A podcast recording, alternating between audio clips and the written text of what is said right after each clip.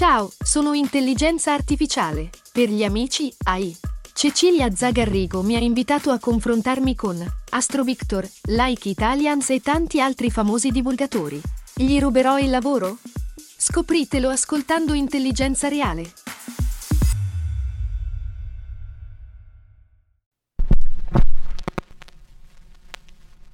Rimango sempre come ipnotizzato quando guardo una puntina su dei solchi di un vinile nero.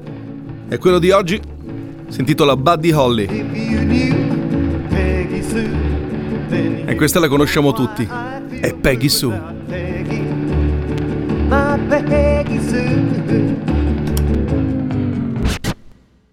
3 febbraio 1959. Il vento fischia forte a Clear Lake, Iowa. I campi di mais si stendono a vista d'occhio. Neanche ce la fai a capire dove finiscono. Le stoppie escono dalla terra come aghi, aghi che vengono infilzati nella roccia. È tutto un ammasso di ghiaccio e gelo, un pastone indefinito, insopportabile.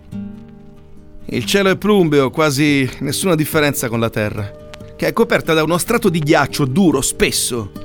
Se non fosse per quelle stoppie che rendono il tutto ancora più spettrale, beh, non ci sarebbe differenza.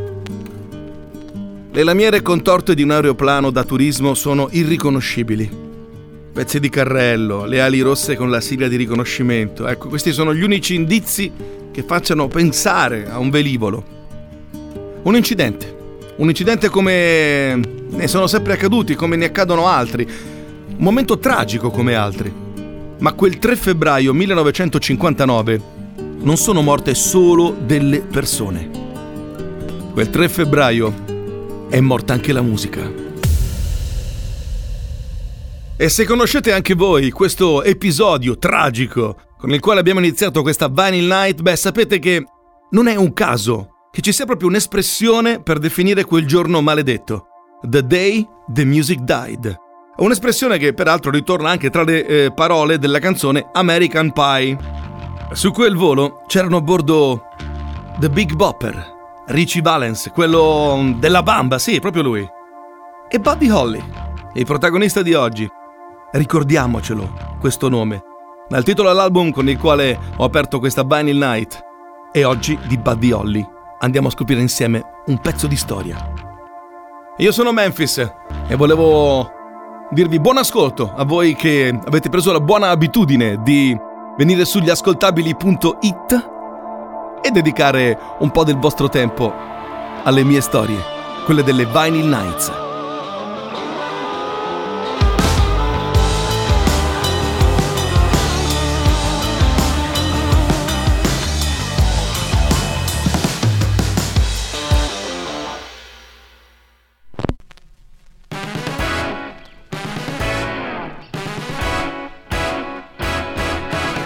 11 concerti in 11 giorni. Il Winter Dance Party è il tour musicale più importante della stagione nel Midwest americano. Eh, si suona in Wisconsin, in Minnesota, eh, in Iowa. Si esibiscono i più gettonati artisti della musica moderna, quelli che fanno impazzire le ragazzine, ma piacciono anche ai papà e alle mamme. Insomma, strumenti, bagagli, artisti, tecnici. Eh, viene tutto caricato su un vecchio pullman scassato, come nelle migliori no, eh, delle, delle, delle, vicende eh, de, de, di artisti veri. E via per i tre stati più congelati del nord. Manca riscaldamento sull'autobus. Brrr. Ogni giorno sono previsti spostamenti da non meno di 500 km, eh, che, che in America è un niente. La prima data è a Milwaukee Seguono altre cittadine più o meno sperdute nelle sterminate pianure coltivate. A mais, tanto per cambiare. Kenosha, Mankato, Eau Claire, Montevideo, St. Paul, Davenport, Fort Dodge, Duluth, Green Bay e Clear Lake. Viene voglia di farsi un giro del Midwest Memphis. O di diventare dei conduttori del meteo. A Clear Lake fa un freddo glaciale, meno 30 gradi. Eh, la sala da concerto almeno è accogliente. Il nome, fatto con, col neon, lampadine colorate, è Surf Ballroom. Eh? Ma che c'è da surfare in tutto questo ghiaccio? Me lo sono sempre chiesto. Allora, immaginate, gli artisti sono lì pronti ad esibirsi davanti a un, un, pubblico di provincia composto da giovani ragazzi e ragazze che giustamente eh, voglio, vogliono ballare, scatenarsi e trasgredire per una eh, serata a suon di rock and roll e molto altro, immagino. Eh, fuori ci sono parcheggiate, eh, immaginate le Buick, le Ford, le Chevrolet o quei pick-up scassati proprio da, da vecchi serial anni 70 eh, gli artisti scaricano le Fender Stratocaster, Solid Body, amplificatori Marshall, microfoni Telefunken. I primi fanno da apripista alla stella della serata. Quella stella si chiama Buddy Holly. È una stella che ha solo 22 anni, ma è già un genio. Un genio con gli occhiali a montatura grossa. Come quella che porti tu, Memphis. Certo, io mi ispiro solo ai migliori. Buddy Holly è uno che sa raccontare molto bene la vita di tutti i giorni. E infatti questa è Everyday. Every day it's a getting closer, going faster than a roller coaster. Love like yours will surely come my way. Ah, questo pezzo mi fa impazzire, mm, lo ascolterei tutto insieme a voi, ma invece vado avanti nel racconto. Buddy Holly, icona assoluta, millennial antelitteram, bandiera del rockabilly. E siccome noi eh, qui a Violin Nights eh, non siamo mh, mm, tutti sicuri di capire eh, bene il significato, abbiamo un personaggio che eh, salva tutte le situazioni. È la nostra Adele. Ciao Memphis. Rockabilly è una parola composta dall'unione di rock and roll e hillbilly, un termine dispregiativo usato per definire i montanari e i cafoni di campagna. Si tratta di un genere musicale sviluppatosi nei primi anni 50. Una fusione tra bluegrass, country, boogie woogie e jazz originaria del sud degli Stati Uniti e suonata prevalentemente da musicisti bianchi. Il rockabilly è suonato spesso con chitarra semiacustica o elettrica, contrabbasso e batterie. E ha dato vita a un vero e proprio fenomeno di costume. Tanti giovani sognano di essere come gli idoli che seguono i musicisti rockabillys e si vestono come loro. Pantaloni, magliette colorate, cappotti col collo alzato. Naturalmente jeans Levis e altri articoli casual fanno parte del guardaroba.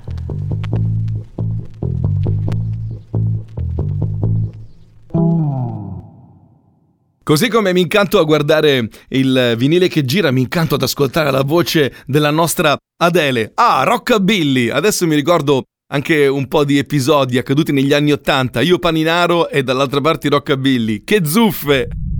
Ecco, proprio questo ti volevo dire, Memphis. Saranno interessanti, ma sembrano tutti uguali. Si sente odore di conformismo.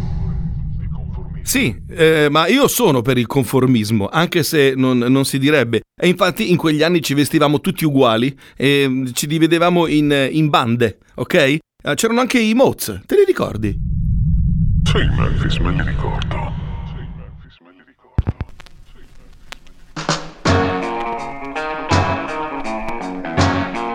Buddy, che in realtà si chiama Charles Hardin Holley, inizia a lavorare in giro per i nightclub e i locali di vario genere, già ai tempi della, delle scuole superiori, no? E beh, lui non è come i suoi coetanei, che dopo la scuola vanno a casa e fanno la merenda col burro di arachidi. Schifo. Lui è uno che sbatte la testa, che insiste, che lotta per diventare un artista vero fin dai primi anni dell'adolescenza.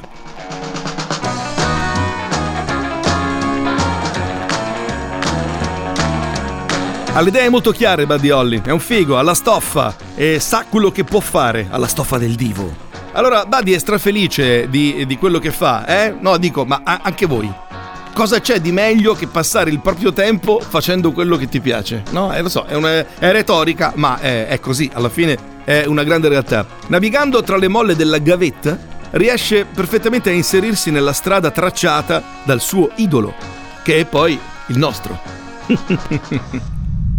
È proprio lui. È sempre lui, è Elvis. Quello che al rockabilly ha dato la spinta necessaria per sfondare.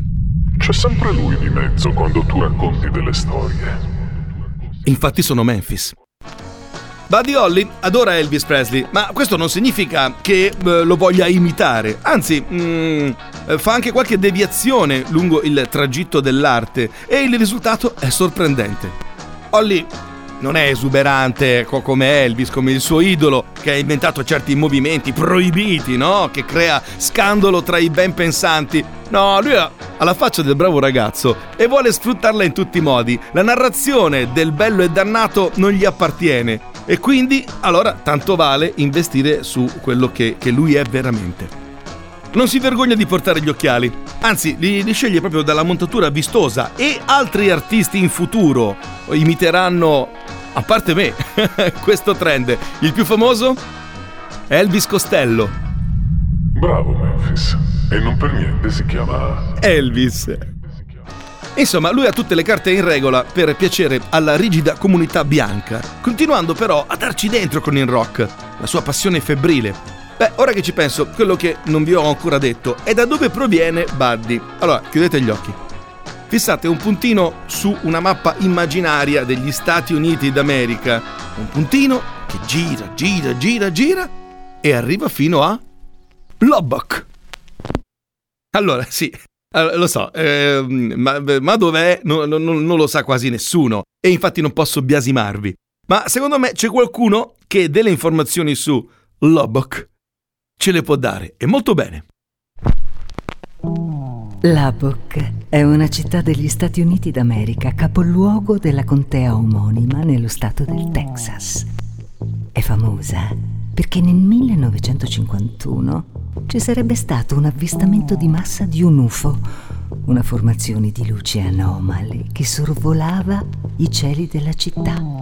L'Ab si estende su una superficie di 297,6 km quadrati e nel 2010 contava 229.000 abitanti.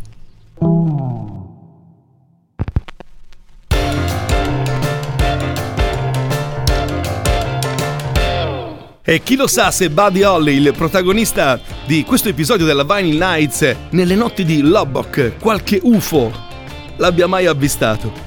Beh, la maggior parte del tempo la passa lavorando, studiando, scrivendo, insomma, eh, Buddy, quando ancora si fa chiamare Charles, deve aiutare a casa, perché papà fa il falegname e ha bisogno di braccia robuste. Beh, insomma, non è Conan il barbaro, ma un po' di supporto, insomma, riesce a darlo. E così la futura star, insieme al suo amico Bob, e insomma, tutti e due si improvvisano dei tuttofare per papà Holly. Eh, Buddy e il suo amico eh, facevano da aiutanti, lavoravano per raccogliere i soldi e andare in studio a provare, perché anche ai tempi gli studio non te li regalavano, se pagava il noleggio. Oh, come sempre accade con i grandi artisti, la folgorazione arriva con uno di quegli incontri che ti cambiano la vita.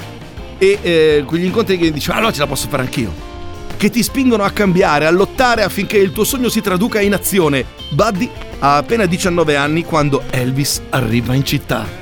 A Lubbock per uno dei suoi concerti. Buddy e Bob, il suo amico, eh, sono chiamati a fare da supporter. Oh mio Dio, è il miracolo, il miracolo di Lubbock. Beh, la data è 15 ottobre 1955.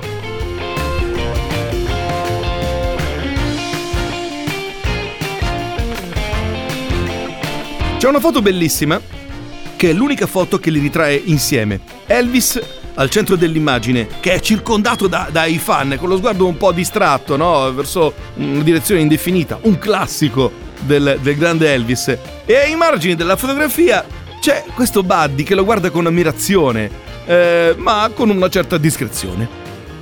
È un'immagine che ci dice molto su Buddy Holly.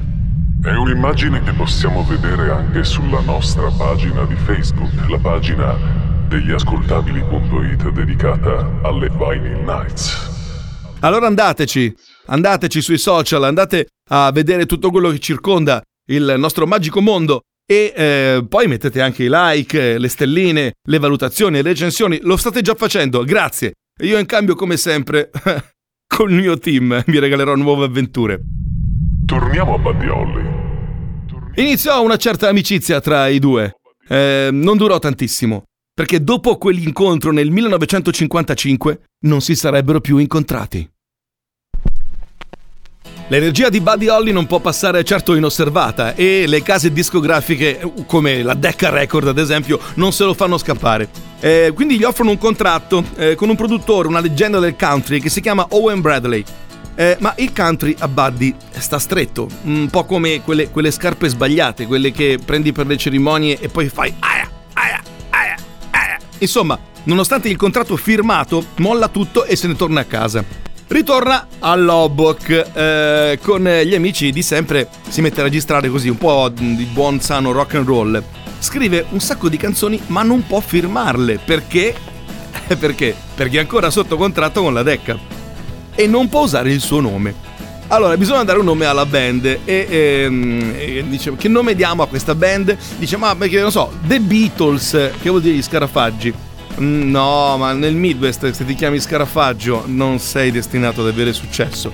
Da altre parti, tipo a Liverpool, è andata diversamente. Ma questa storia ve l'ho già raccontata. Torniamo a parlare di Buddy Holly Memphis. Beh, allora, lui è bianco, gracile, con quegli occhiali dalla montatura grossa. Eppure in tanti pensano che sia un black man, no? Eh, eh, viene chiamato a esibirsi con la sua band, i Crickets, nei, nei parcheggi, che eh, avete presente quelle infinite distese di cemento dei centri eh, commerciali, quelli che vengono chiamati in America i mall.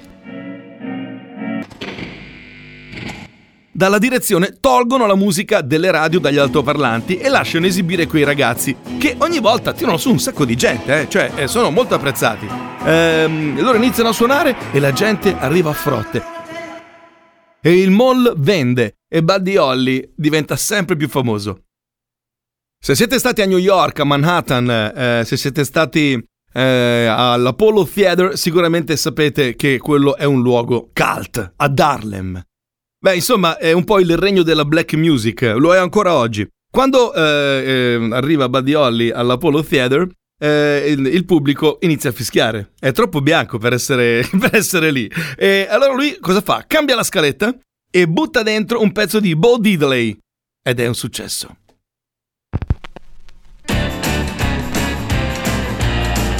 Tutto va per il meglio nella sua vita. A New York, negli uffici della sua nuova etichetta, incontra Maria Elena Santiago e si sposa. Si sposa giovane, dopo due mesi. Intanto gli altri Crickets iniziano un po' a stargli antipatici perché mm, negli States eh, dei rockabilly il suo nome circola ed è impossibile fermarlo.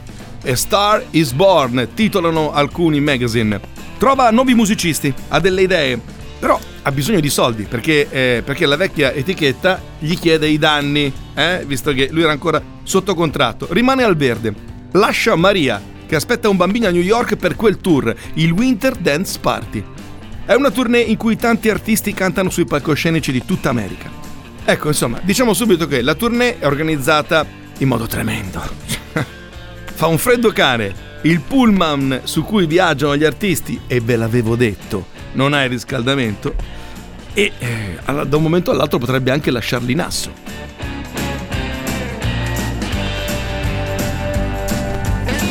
«31 gennaio 1959, Buddy e gli altri artisti sono bloccati nel mezzo di una tormenta che neanche in un film dei fratelli Cohen, vicino ad Appleton, nel Wisconsin. Decidono di bruciare dei giornali per scaldarsi dentro il bus. Una situazione veramente imbarazzante. Eh, cioè, Ah, ma allora lì c'è, c'è, dentro il fior fior del rock and roll, il rockabilly, eccetera, eccetera, e devono bruciare la carta per sopravvivere al gelo. No, dico, ma ci pensate?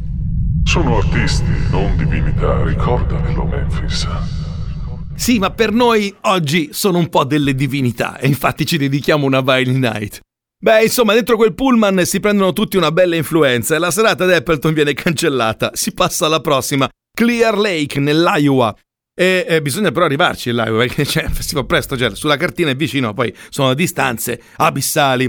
E insomma, questi del Winter Dance Party sono artisti che non si perdono d'animo e rimediano uno scuola bus, pure quello sgangherato, ma almeno il motore funziona. È un pulmino scomodo, come pochi, con i sedili freddi e duri. E mm, con questo affare giallo arrivano a Clear Lake distrutti e trovano una folla di giovani che li assale eh, hanno fame di rock and roll. Galvareggiato dall'euforia del momento, a Buddy viene in mente un'idea e prende il telefono.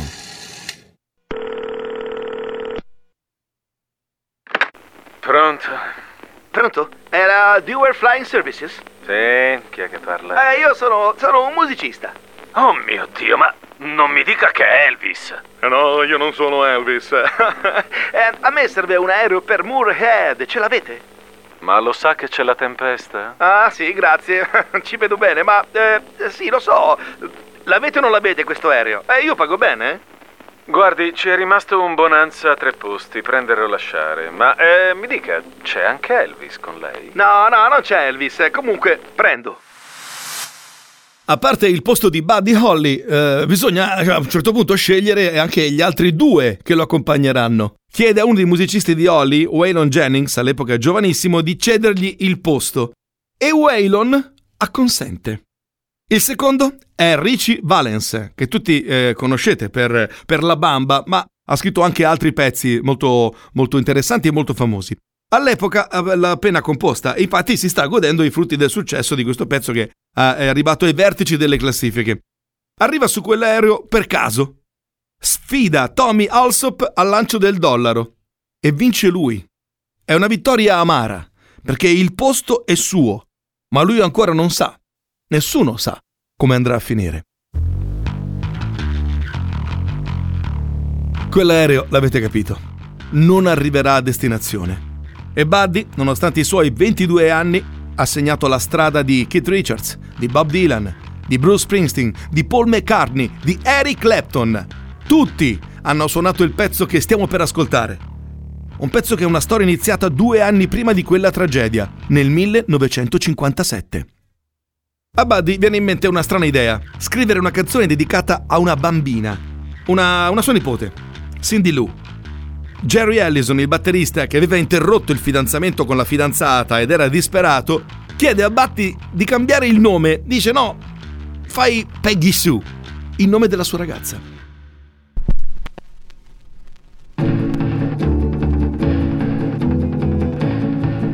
In sala di registrazione, tuttavia, Allison non riesce a tenere il tempo del cia cia cia deciso per la canzone da Holly e il fonico dello studio dice allora o ti metti in riga o cambiamo il titolo in Cindy Lou. Potenza dell'amore, la canzone viene sistemata e diventa una grandissima hit. È uno dei pezzi più forti di questo album che vi ho presentato in questa puntata di Vinyl Night. Un disco che ha il nome e il ritratto dello stesso che l'ha composto, Buddy Holly. Beh, non dobbiamo più nasconderlo, ormai questo nome si sente sempre di meno, eppure Buddy è stato veramente un grande. E non va dimenticato, anche se la sorte è stata veramente bastarda con Buddy Holly.